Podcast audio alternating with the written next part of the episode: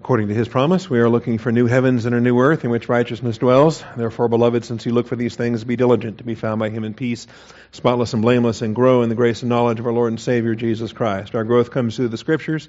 Once again, we are in Jeremiah, and today brings us to Jeremiah chapter 30. Jeremiah chapter 30,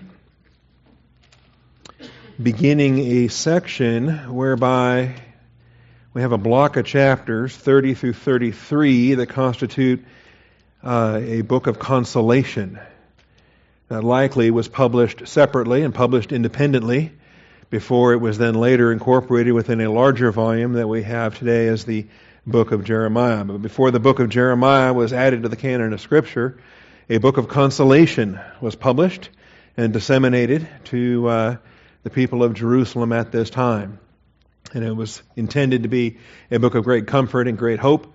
Uh, unfortunately, the only people that responded to such a thing were no longer in Jerusalem. They were already captive in, uh, in living in Babylon. But be that as it may.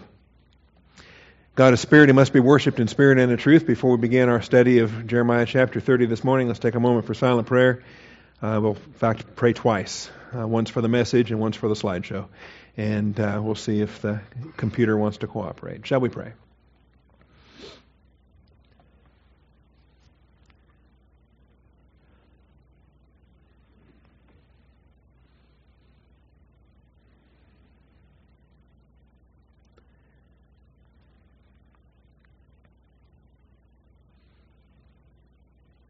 Most gracious Heavenly Father, we come before you this morning thankful for your truth, rejoicing in the blessings that we have to assemble together the grace provision that you have made possible for us to come together to study to show ourselves approved. We thank you for a local church where the Word of God is priority number one. I thank you for brothers and sisters that share the same priority, that share the same urgency, and that share the commitment, Father, to not only study to show themselves approved, but to do so as workmen. Father, we are living out our faith in the midst of a crooked and perverse generation. And our desire, Father, is to be salt and light, to be a benefit to our community, to our nation. Father, uh, our nation is in our prayers, but our nation is in your hands. And so we thank you for the message of Isaiah, the message of Jeremiah, and uh, whichever one we need to apply, Father, in the coming days, you're equipping us with both. And I thank you for that. In Jesus Christ's name we do pray. Amen. All right, Jeremiah's book of consolation. It is written as a blessing for difficult days, both contemporary and eschatological. This book of consolation, by the way, comprises these four chapters, 30 through 33. All right, it's a separate subsection within the overall book of Jeremiah as we understand it. Uh, the word which came to Jeremiah from the Lord, saying, Thus says the Lord, the God of Israel, write all the words which I have spoken to you in a book. All right, and that gets our attention, right? Because we want to say, well, no kidding, what have I been doing for these 29 chapters, right? Um, and yet it's not as obvious and it's not as intuitive, particularly with a book like Jeremiah that is in a scattered sequence anyway, as it relates to uh, when he delivered many of these messages and when some of these sermons were then compiled and what it was that led him to put the uh, book in the order as we have it today. But here we do have specific instructions for the dissemination of a printed uh, treatise, a, a, book or a scroll, as it were, that is to be disseminated to his contemporaries, to his peers, and is to, to hit the presses and be spread immediately. Is not going to wait until the, the canonicity stage whereby all the chapters are compiled and put in the order in which they are placed. And uh, we find this interesting, all right? Let me get verses 2 and 3 here. Uh, verse 3 says, For behold, days are coming, declares the Lord, when I will restore the fortunes of my people, Israel and Judah. The Lord says, I will also bring them back to the land that I gave their forefathers, and they shall possess it. So this is the backdrop then for the writing of this book. And uh, the Lord gives specific instructions for the writing of this book. All right, specifically this subset of the larger book that we've been studying now for, for 30 weeks. And the context here is the promise of restoration. Interestingly enough, for the northern kingdom that had been swept away 150 years ago, to the southern kingdom that's on the verge of being swept away and that will be taken away by the Babylonians in a uh, very short time, from, uh, from the time Jeremiah is writing this. This is the seventh out of 15 days are coming messages.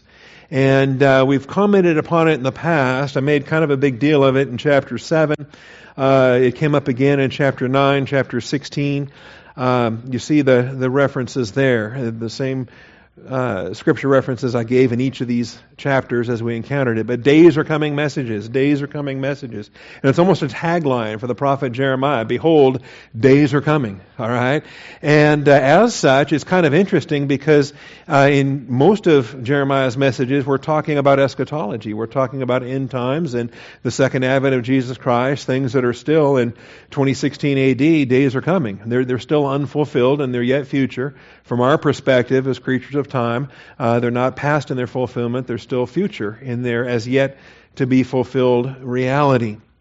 But here, though, this promise of restoration and days are coming, we want to understand that there is both a near and a far fulfillment, that there is a near fulfillment in Jerusalem's immediate capture that's happening uh, very quickly. And then 70 years from then, the uh, Zen returnings of Zerubbabel and Ezra and Nehemiah, there will be a returning when they will be allowed to come back after 70 years. But even that, while it is a, a, promise, and I'm sure they're thankful for it, it is not the promise, and it is not the greatest of promises, and it has, uh, it is, it is a foreshadowing of the greater regathering that we need to study as students of prophecy, and what Israel needs to study in terms of their own uh, messianic expectations. And so hopefully today's chapter is going to be important for us. And I really want us to hit this hard and hit this uh, chapter uh, as well as we can today and do ourselves a favor for next week. Because uh, Jeremiah 31 is, is deep. And you get into the new covenant and you get into all the things of Jeremiah 31. And we're hitting it on a communion Sunday next week, in, which is our shortest of all of our Sundays in this uh, particular format. So we do want to want to hit it as hard as we can here. Um, try to avoid some kind of confusion, though, in your reading, because this is not the only book of consolation in the Scriptures. That um, Isaiah also has a book of consolation.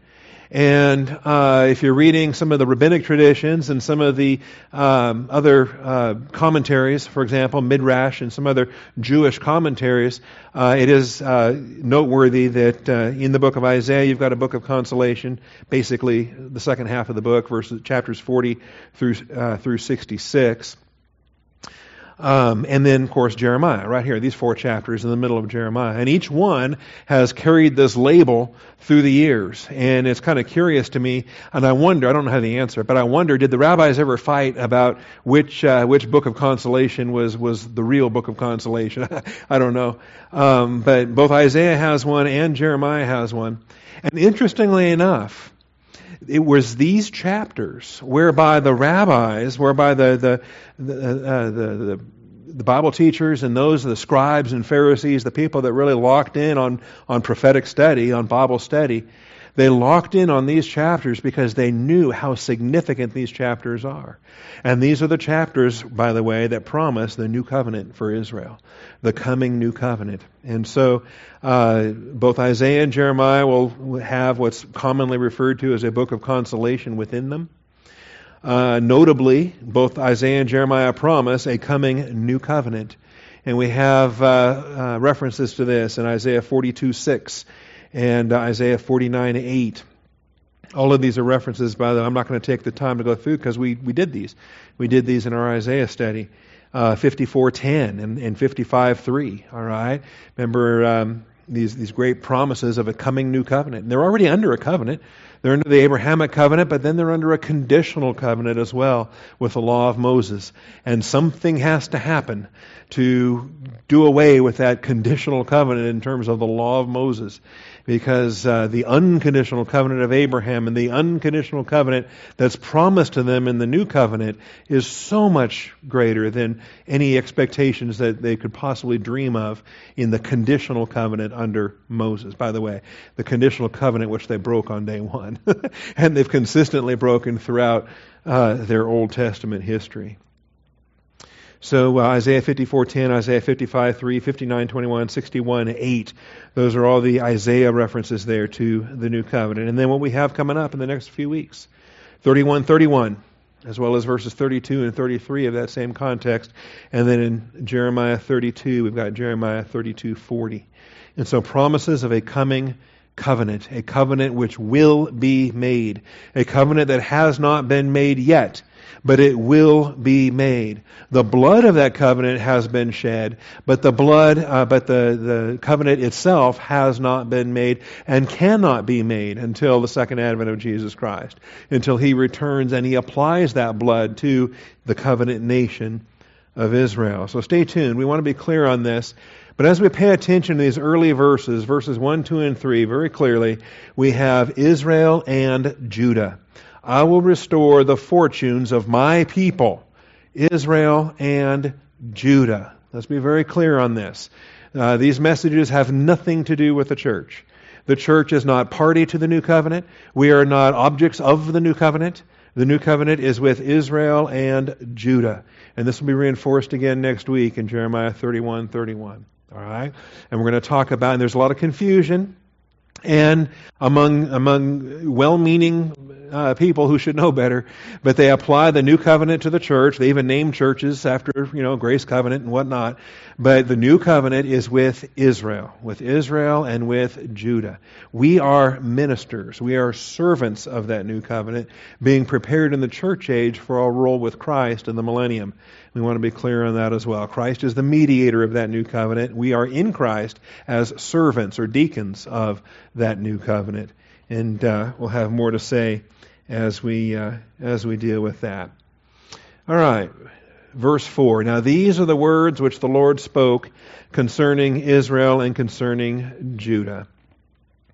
For thus says the Lord, I have heard a sound of terror, of dread, and there is no peace. Ask now and see if a male can give birth. All right, this message is going to hurt, by the way. okay, this is I already see the men are squirming. The uh, this this this hurts. The, the just the concept of of a man trying to birth a baby, and he's not equipped to do that. All right, so imagine how painful this is going to be. The the metaphor here is how the Lord describes the tribulation of Israel. The great and terrible day of the Lord, the time of Jacob's trouble, and the tribulation of Israel that is promised as, as necessary for God's dealings with His people in order to humble them. Anything short of this will fall short in accomplishing God's objectives to humble His people. And so, as we look at it here, the restoration of Israel and Judah will be achieved through a unique time of divine discipline. Unique. There is nothing like it, ever before or ever since. And these, uh, these verses make this, I think, crystal clear, absolutely undeniable. So, um, back to the, uh, the male, pregnant male here. Uh, ask now and see if a male can give birth. Why do I see every man with his hands on his loins as a woman in childbirth, and why have all faces turned pale? well, I can tell you why. Because Jeremiah is asking these loaded questions, and people are getting scared. And I suspect this was literal. I take everything I can literally. And, uh, and since Yahweh informed or ordered Jacob, uh, uh, Jeremiah to start asking these questions, I think he started doing so. He started going all over Jerusalem asking this question and making everybody nervous and uh, getting this particular response. Alas, for that day is great. There is none like it. It is the time of Jacob's distress, but he will be saved from it. And there's so much study that goes into this, and so much goes all the way back to, to, Genesis and the naming of Jacob and the renaming of Israel. All right? And both come into view. Both come into view in this chapter, both come into view in the coming chapters. Uh, you'll notice when he's told to fear not. When we get down to verse 10, it's Fear not, O Jacob, my servant, declares the Lord, and do not be dismayed, O Israel. And so we have both the birth name and the covenant name, the birth name and the promise name that are given. All right, as it relates to Israel wrestling with God and the struggles of Israel with God and with man. And uh, to me, it's a beautiful thing to study these doctrines through and to have a very clear Israelology, to understand what God was doing when He took one race and set them apart, when He magnified one nation and put them in the midst of all the other earthly nations, and when He pronounced His blessings upon them. It is vital that we recognize what their role was and what their role will be, because God's not done with them. They will have this role again as soon as the church is complete. They will have this role in the tribulation. They will have this role in the millennium. They will have this role for a thousand generations in the new heavens and on the new earth. The role of Israel as the covenant earthly nation becomes uh, important for us to study. All right, at last, for the day is great. There is none like it. It is the time of Jacob's distress, but he will be saved from it. So we have a salvation here that we need to recognize is different from our salvation when we say, believe on the Lord Jesus Christ and thou shalt be saved. All right? We use salvation, the Bible uses salvation in a variety of contexts. And they're all, they're not all evangelistic as we think of evangelistic. Okay? They're all good news, but they're, they're not the same as in terms of you talking to an unbeliever about not going to hell. All right? That's, that's one thing. But being saved in terms of being delivered, in terms of a covenant nation being brought into their promised kingdom, that also is referenced as a salvation. Okay? Here and in many places. And if you ever want to, you know, work through those issues, you will be very edified to work through the, every one of these concepts. And you're going to find in particular that the, the one who endures to the end will be saved. Guess what? That's dealing with this. That's dealing with Israel surviving the tribulation. That's dealing with the nation, the Jewish nation that has to endure to the end of hell on earth. Of the, the abyss being unleashed and demons flooding this place and Antichrist and the mark of the beast and all this horrible stuff. And the one who endures to the end, see, has everything to do with Jewish people trying to be, you know, the, the, the Antichrist trying to exterminate the Jewish people. And it has nothing to do with anyone that you're face to face with uh, that's afraid because of bad theology that they might lose their salvation. All right? And, and that's, the, that's the tragedy of it all, is that how many people today are horrified with an Arminian theology that if they don't work hard to stay saved, then they won't stay saved and they'll lose their salvation and they're going to die and go to hell. And because of verses like, the one who endures to the end will be saved, and they get confused and they get uh, misapplied and they get scared. All right. The time of Jacob's trouble as it centers on God's dealings with the Jewish people. This is a unique time. This is the time of Jacob's trouble. Not the church's trouble, not the bride of Christ's trouble, not Austin Bible Church's trouble, not my trouble. Okay? Jacob's trouble. The covenant nation, the earthly nation earthly descendants. Remember, Jacob is the birth name, the earthly name, as it centers on God's dealings with the Jewish people. And so, so vital, I think, when we turn over to Daniel chapter 9, we see similar language and we see um, the recognition of this. That when we're dealing with the Hebrew prophets, the church is a mystery. The church is not known in the Old Testament. And so to try to read the church into it uh, is, is fraught with impossible dangers in every instance, but these most of all. These most of all. You know, when God has a judgment, who does He inflict the judgment on? He inflicts the judgment on the people for whom the judgment is designed, right? So, uh, the judgment on Israel, the judgment on, on Judah, and then the restoration of them uh, as a covenant people and the restoration of them into the land of promise. This is specifically within the parameters of, of what God has designed it for. If it's not our judgment, do we have to worry about it? Is it something we should lose sleep over? Okay? Like the, the, the judgment of the flood, or the judgment on Jericho, or the judgment on Nineveh, or pick a judgment. Why would we try to put ourselves into the tribulation? It's not our judgment. And it is just as ludicrous, I'm using that word a lot today, it's just as stupid as being all worked up about Noah's flood or Jericho or whatever. And say, well, you say, well, those were in the past. I don't have to worry about things in the past. Tribulation is still future. That's why I'm scared. Well, don't be scared. Yes, it's future, but it's not our judgment. The church is not destined for wrath. We are not designed for judgment. We were not a party to the first 69 sevens. Why do we have a part in, in, in number 70?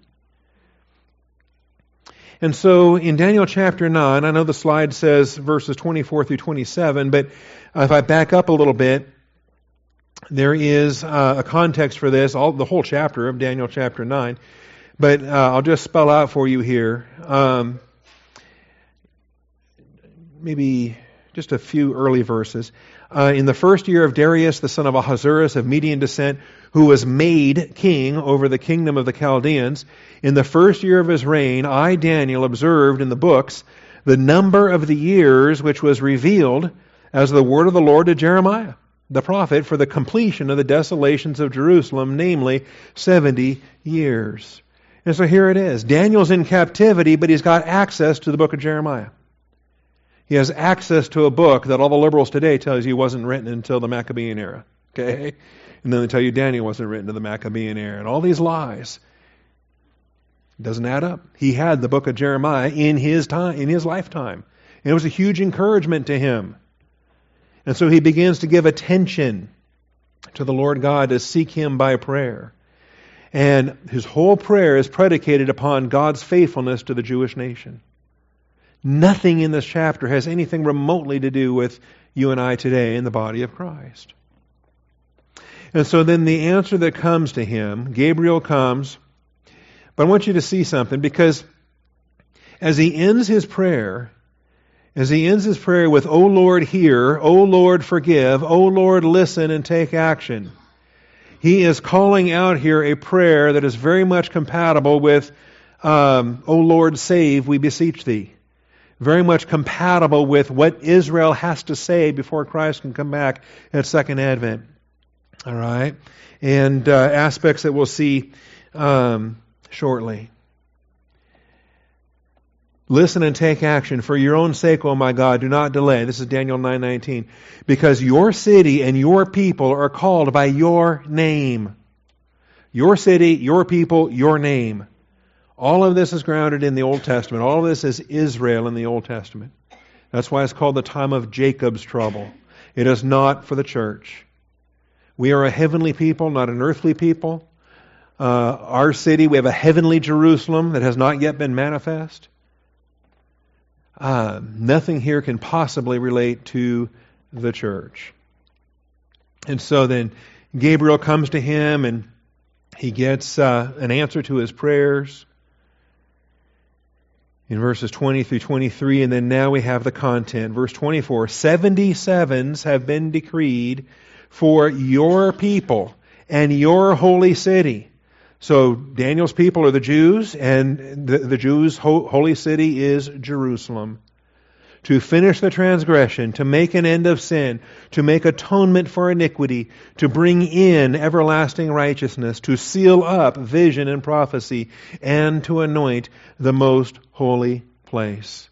We have all of those objectives there, and it takes 77s to make them happen, and we've only finished 69 of the 77s. As it stands right now, 69 of those sevens were complete when Jesus died on the cross. But the 70th seven was never achieved. The 70th seven is still future.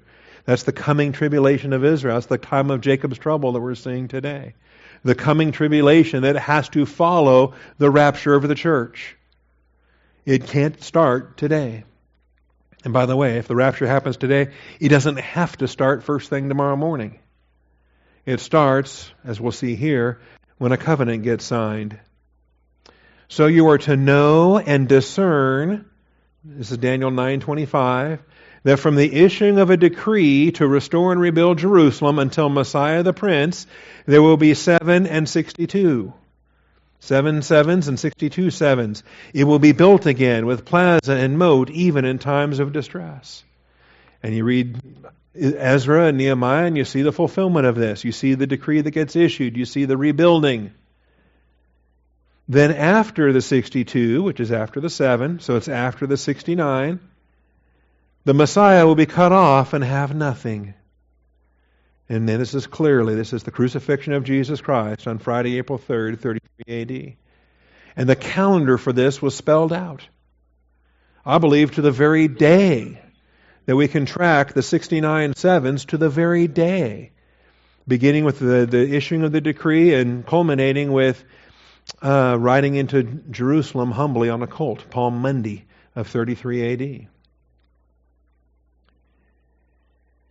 And the people of the prince who is to come will destroy the city and the sanctuary. And its end will come with a flood. Even to the end, there will be war. Desolations are determined. And so we have the destruction of Jerusalem, which history tells us happened in 70 AD. The Roman uh, general, later Emperor Titus, uh, destroys Jerusalem. And we have fulfillment here. But you'll notice it's not during week 70, it's after week 69 because we don't get to week 70 until verse 27. And he, the prince who is to come, what we call Antichrist, will make a firm covenant with the many for one week. With the many. The nation of Israel has to be a population in the land. They have to be a, a political entity. All right, in order for this verse to be fulfilled, and that's been the case uh, now for going on, what, 60 years? Okay, just past 60 years that there is now a government, there is a Jewish uh, political entity in their land. But the covenant they signed, the treaty they signed, if you will, is with Antichrist. And I find it significant. It's with the many.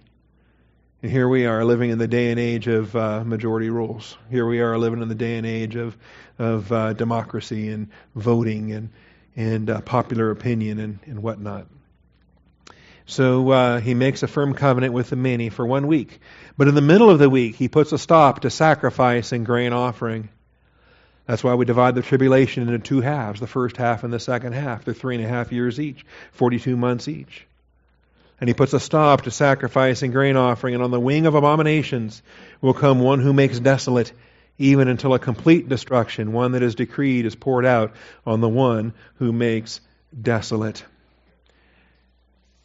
All right. Now, is the church in any of that? is the church in? No.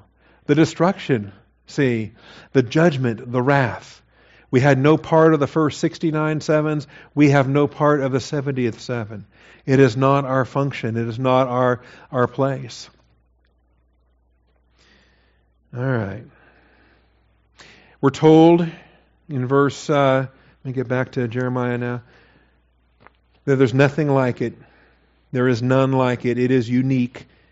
In, in verse 7 of Jeremiah 30. It is a unique time unlike any before or ever again. This expression comes back in Daniel, it comes back in the Olivet Discourse.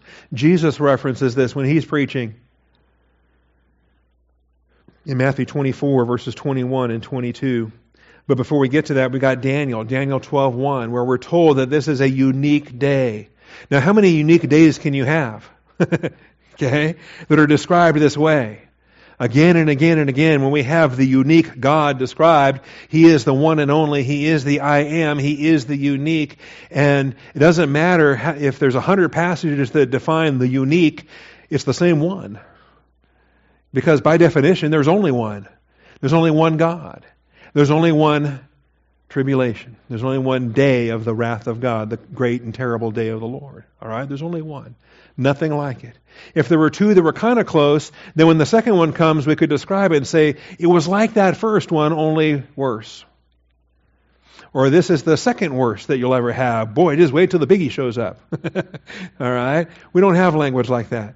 We have the absolute language of the maximum unthinkable extreme and this is the time of Jacob's trouble.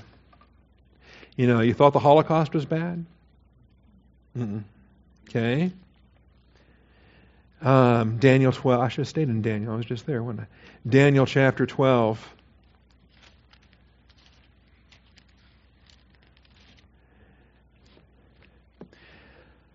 Now, at that time, at the end of chapter 11, we have uh, some war that's happening here with Antichrist, and the king of the north and king of the south.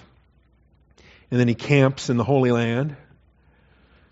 And he's even more angry because it says in 1144 rumors from the east and the north will disturb him. And he will go forth with great wrath to destroy and annihilate many.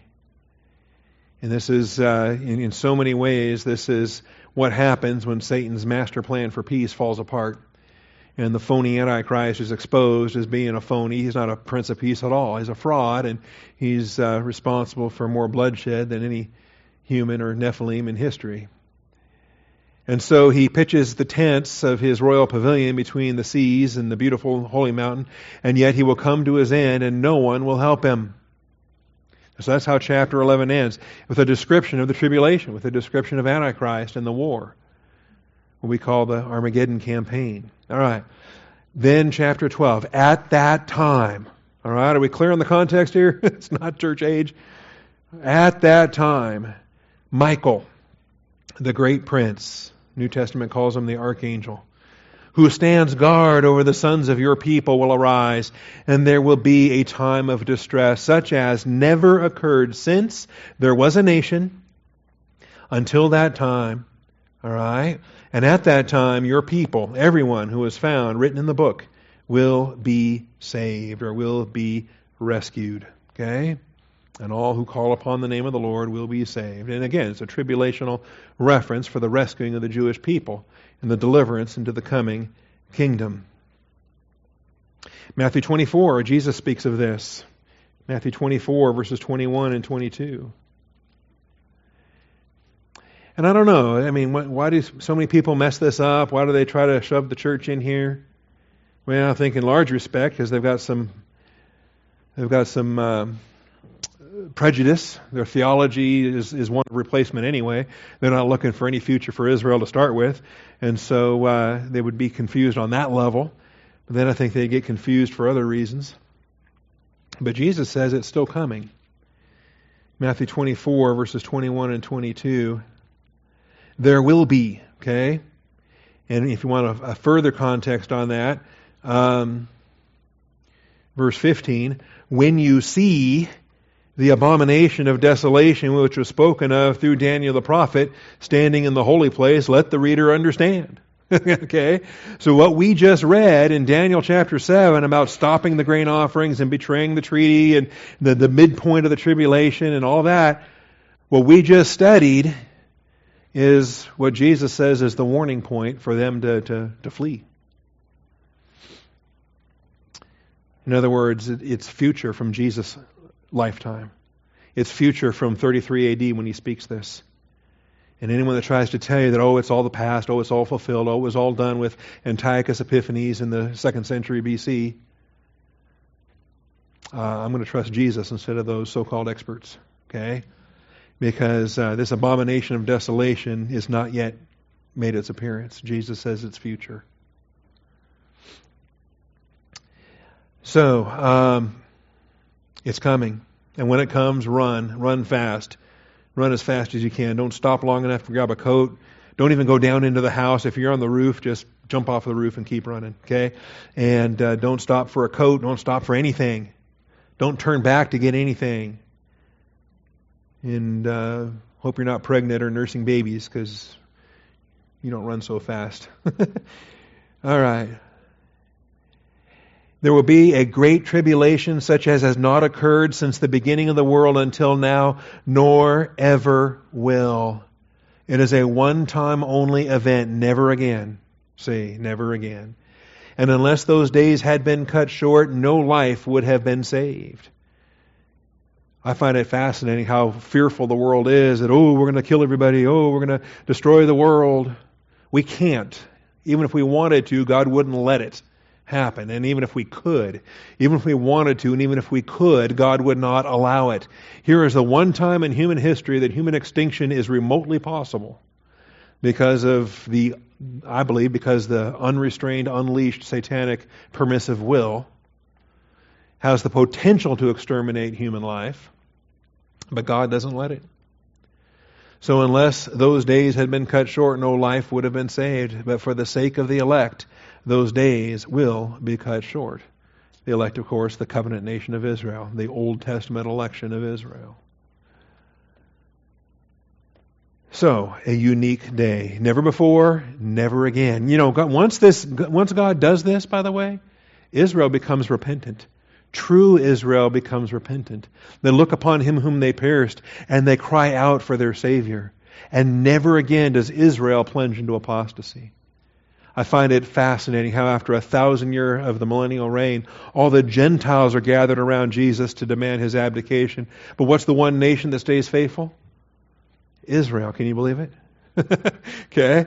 Israel is faithful at the Gog Magog rebellion in Revelation 20, while all the other nations have Jerusalem surrounded. So it is a unique time. The restoration is going to be a physical restoration and a spiritual restoration to the Lord. As we look at this in verses 8 through 11, we see it's not just a physical relocation from Babylon to Jerusalem, it is a spiritual restoration as well. Which is why we know that the Zen returnings are not uh, the fulfillment of this. You from familiar with what I abbreviate as Zen? the Zen returnings. Z-E-N stands for Zerubbabel, Ezra, Nehemiah. Okay, it's an acronym. It has nothing to do with Buddhism. Okay, the Zen, Zerubbabel, Ezra, Nehemiah returnings. In three waves, in three waves, Jewish people made the return from Babylon to, to Jerusalem. And sadly, uh, as they returned, uh, they were more temporally minded than spiritually minded. They didn't finish the temple right away. They got sidetracked with their own fields and their own properties. And uh, they end up marrying unbelievers and foreign women, and they end up, it's not a, a huge spiritual time at all. There's a lot of judgment that happens, and Ezra has to lead them through a repentance and, and uh, some different things. Not so for the tribulation. Okay? the ones who return, the ones who uh, God deals with at Armageddon, it's real. It is a national repentance for those who accept Christ as their Savior. So the um, spiritual circumstances that are described here.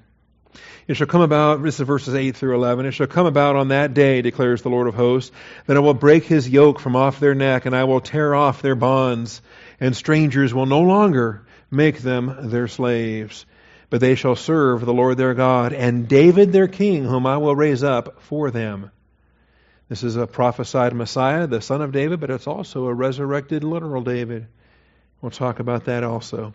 Fear not, O Jacob, my servant, declares the Lord, and do not be dismayed, O Israel, for behold, I will save you from afar and your offspring from the land of their captivity. And Jacob will return and will be quiet and at ease, and no one will make him afraid. For I am with you, declares the Lord, to save you. For I will destroy you, I will destroy completely all the nations where I have scattered you. Only I will not destroy you completely, but I will chasten you justly and will by no means leave you unpunished. All right? Judgment begins with the house of the Lord, and the tribulation is, first of all, judgment upon Israel, and secondarily, all the nations to which the Jewish people have been scattered worldwide. So it is a spiritual restoration as well as a physical restoration. And this is what we understand. This is what we come to with respect to Psalm 118 with respect to Zechariah 12, with respect to Matthew 23 39. The recognition that there needs to be a spiritual revival. It didn't happen in First Advent. Could have.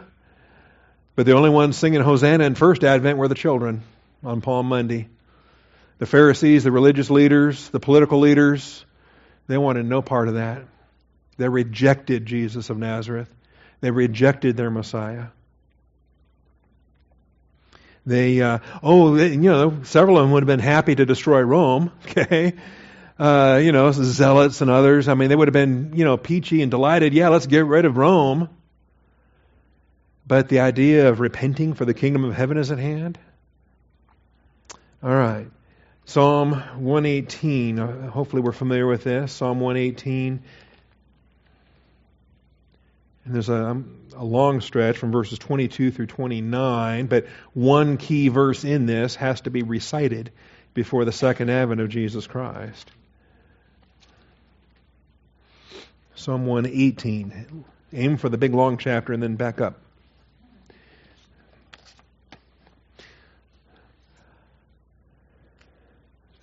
Beautiful psalm.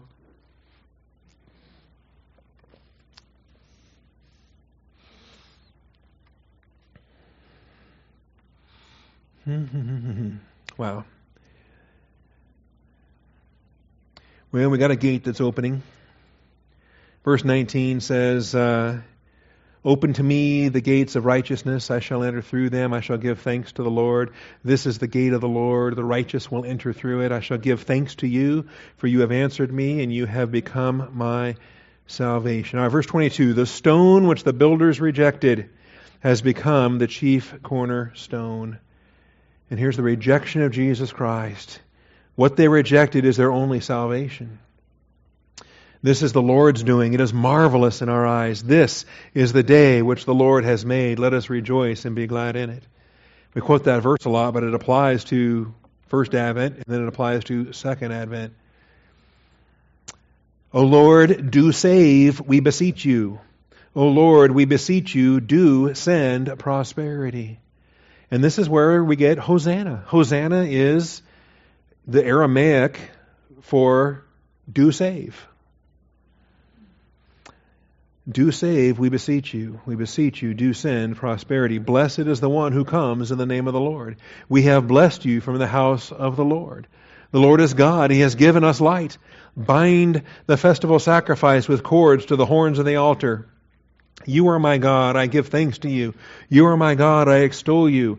Give thanks to the Lord, for he is good, for his loving kindness is everlasting. Now, this could have been fulfilled had Israel accepted their Messiah. Sadly, like I say, only the children sang the hosannas and they never got anywhere beyond that. The religious leaders didn't get that far. They rejected their Messiah. And so Jesus calls them on it. In Matthew 23, he says, Your house is being left to you desolate. Matthew 23 39.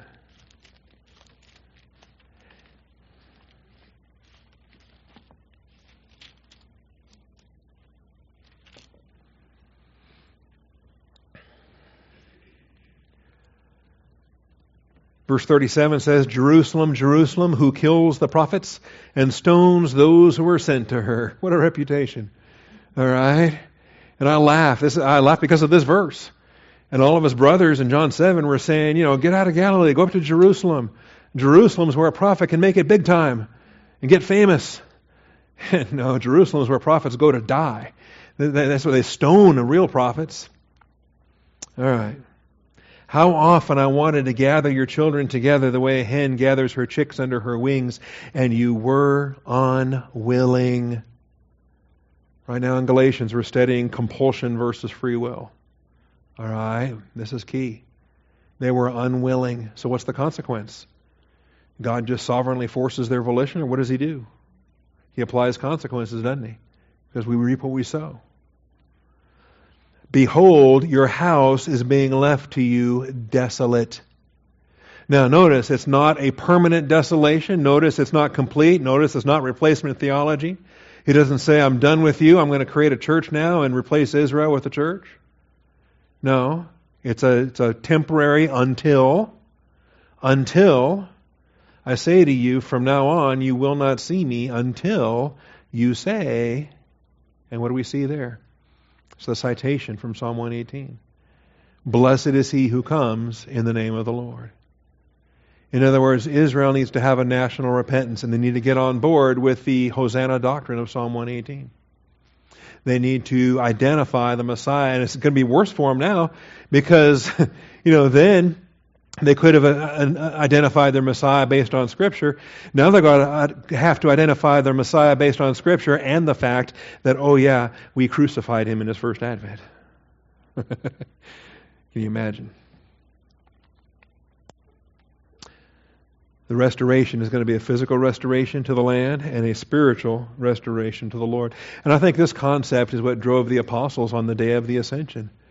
And they got out there to the, to the Mount of Olives and they say, Okay, Lord, is now, can you restore the kingdom to Israel? Okay, thinking that maybe 50 days after the cross that, uh, that uh, or 40 days after the cross that Israel was going to say this? No. It's the second advent.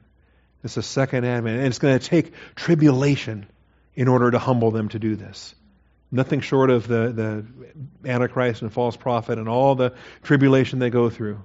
Nothing short of that would humble them to, to fulfill this prophecy.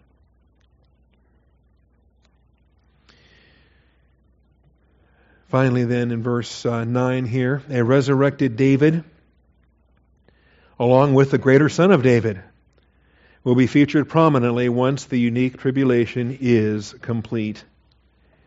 And you know, you can take Jeremiah 30 and verse 9 a couple of different ways. They shall serve the Lord their God and David their king. Well, how do we understand that? What's our hermeneutic? What do we, what do we deal with this? David their king. Is this a prophecy of the coming Messiah who will be a son of David? Yes.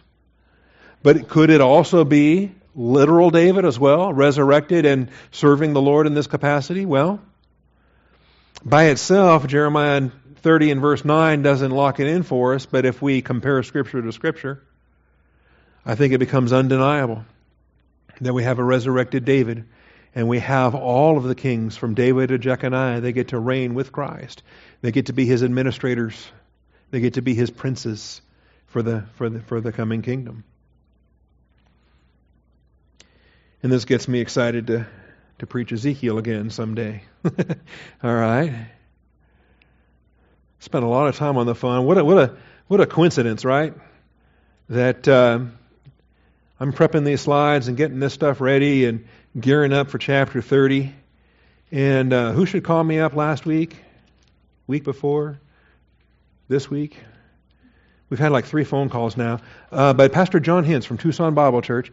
And what are we discussing? What does he want to talk about? He wants to talk about the book of Ezekiel.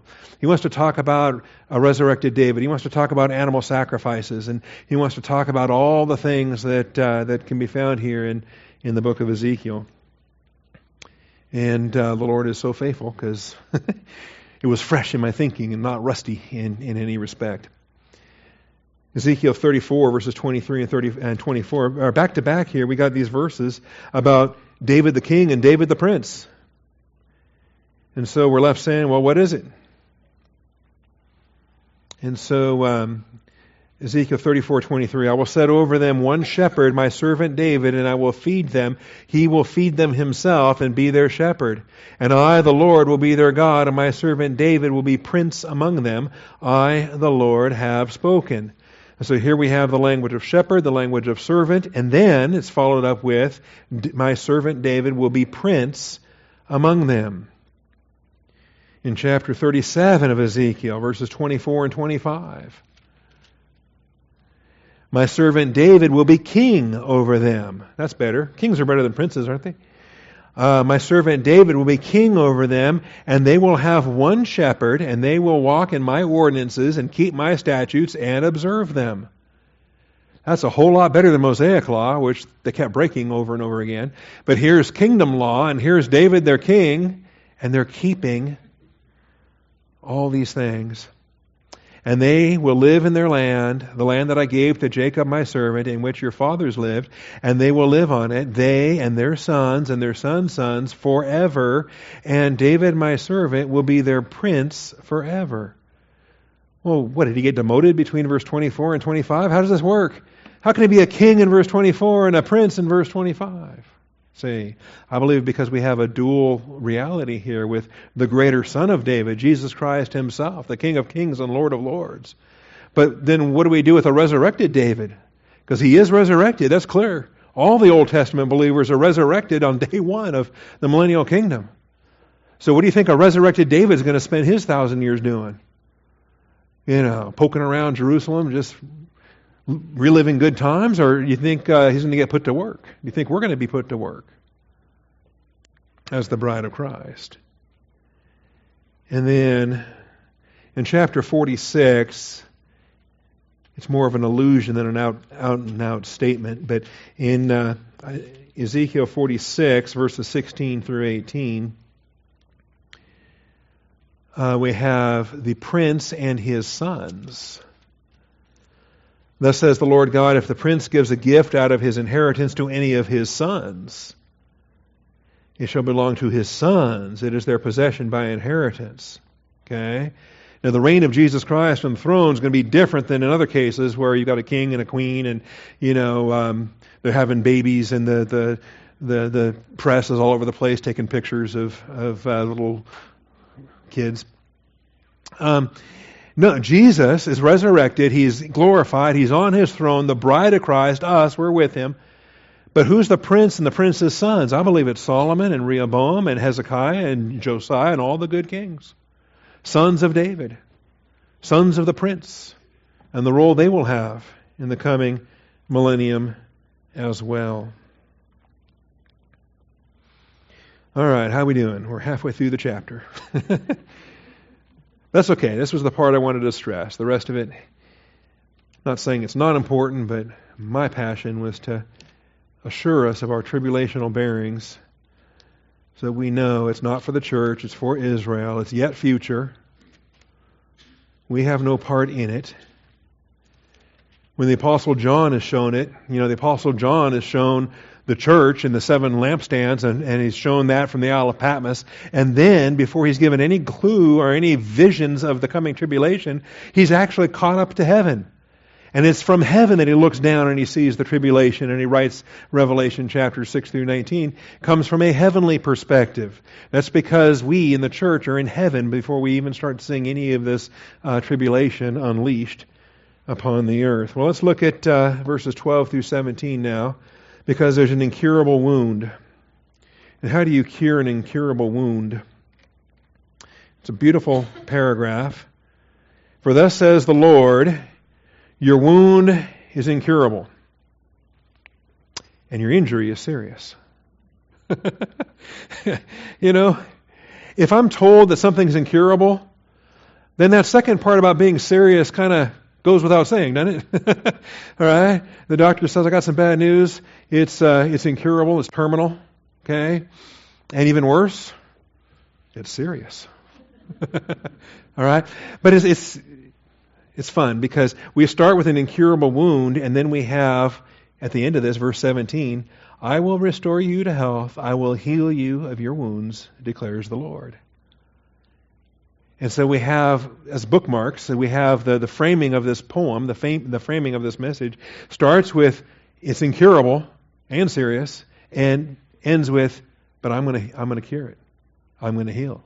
See, with man, all you know, it may not be possible, but with God, all things are possible.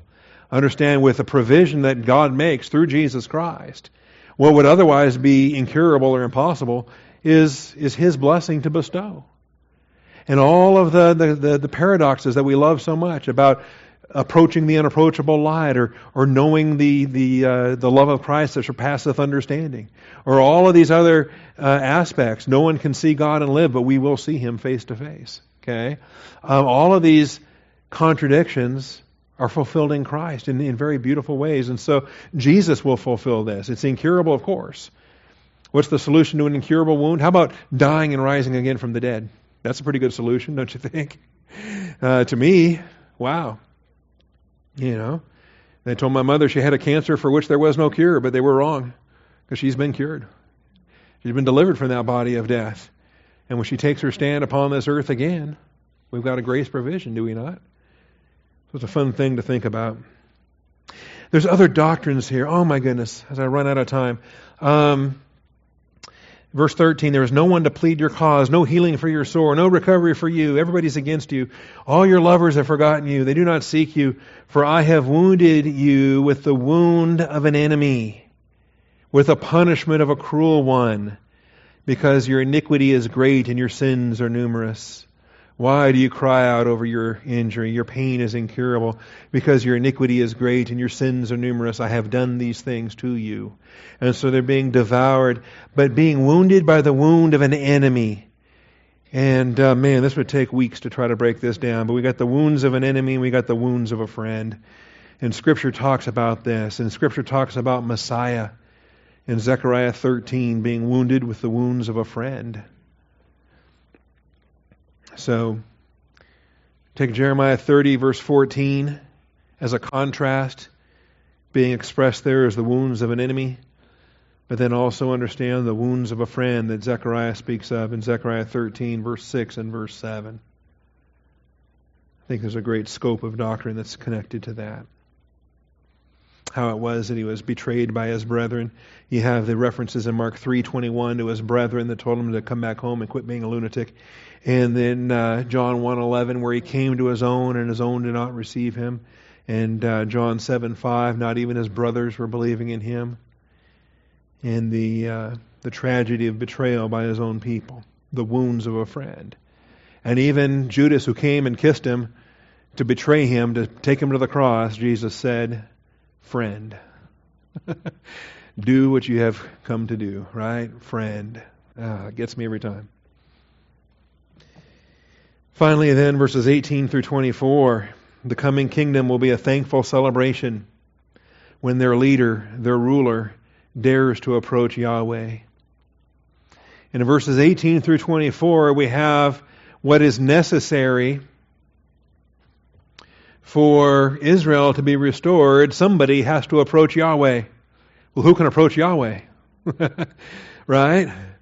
Who, who dares to approach Yahweh? This is, this is like Esther daring to stand in the presence of King Xerxes. Who's going to go stand before Yahweh? No one can ascend his holy hill. So thus says the Lord Behold, I will restore the fortunes of the tents of Jacob and have compassion on his dwelling places. And the city will be rebuilt on its ruin, and the palace will stand on its rightful place. From them will proceed thanksgiving and the voice of those who celebrate. There's even some dancing in this in this uh, passage here, part of the celebration. And I will multiply them, and they will not be diminished.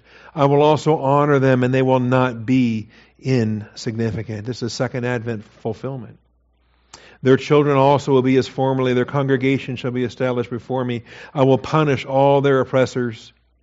Notice, though, their leader shall be one of them. Their ruler shall come forth from their midst, and I will bring him near. He shall approach me. For who would dare to risk his life to approach me, declares the Lord in order for Israel to be redeemed, for their Messiah to give them a kingdom first, their Messiah has to approach Yahweh. And he has to approach Yahweh in victory. He has to come with his own blood. He has to come and ascend with the victory of his first advent achievement. Who would dare to risk his life to approach me, declares the Lord. You shall be my people, I will be your God. All right. And so Ask yourself the rhetorical question in Psalm 15 and Psalm 24 Who may ascend Yahweh's holy hill? Not us. not you, not me, not any human being. Who can ascend? Who can ascend? You know, if you encounter an unbeliever that's trying to be a good person and earn his own eternal life or work his way to heaven, here's some good verses to give him.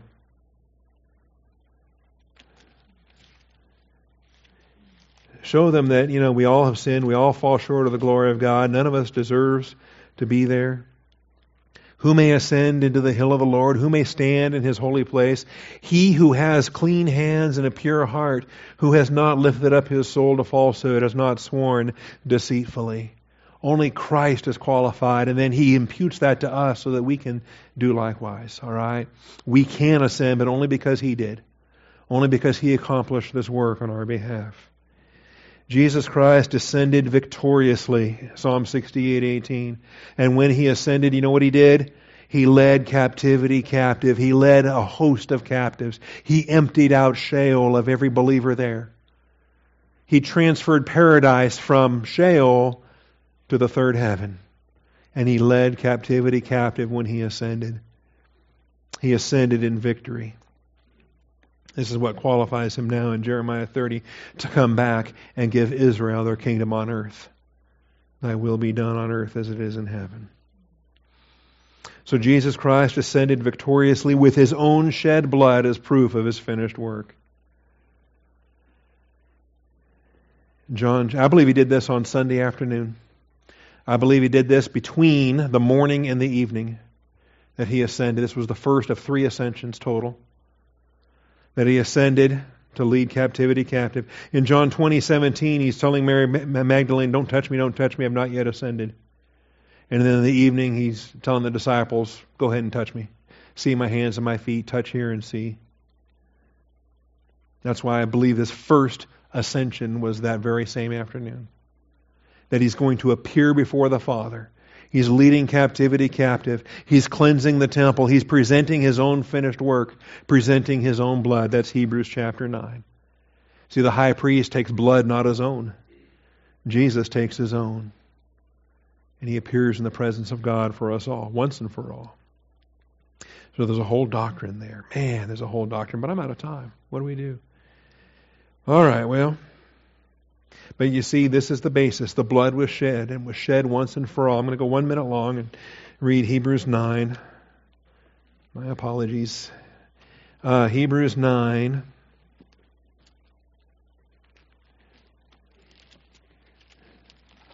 And understand this. The uh, high priest comes in, but he comes in with blood not his own, right?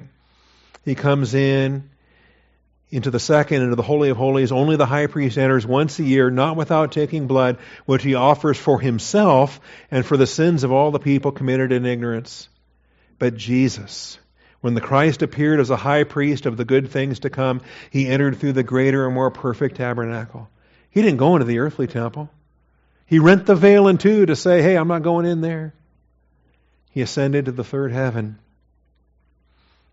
the greater and more perfect tabernacle, not made with hands, that is to say, not of this creation, and not through the blood of goats and calves, but through his own blood, he entered the holy place once for all, having obtained eternal redemption.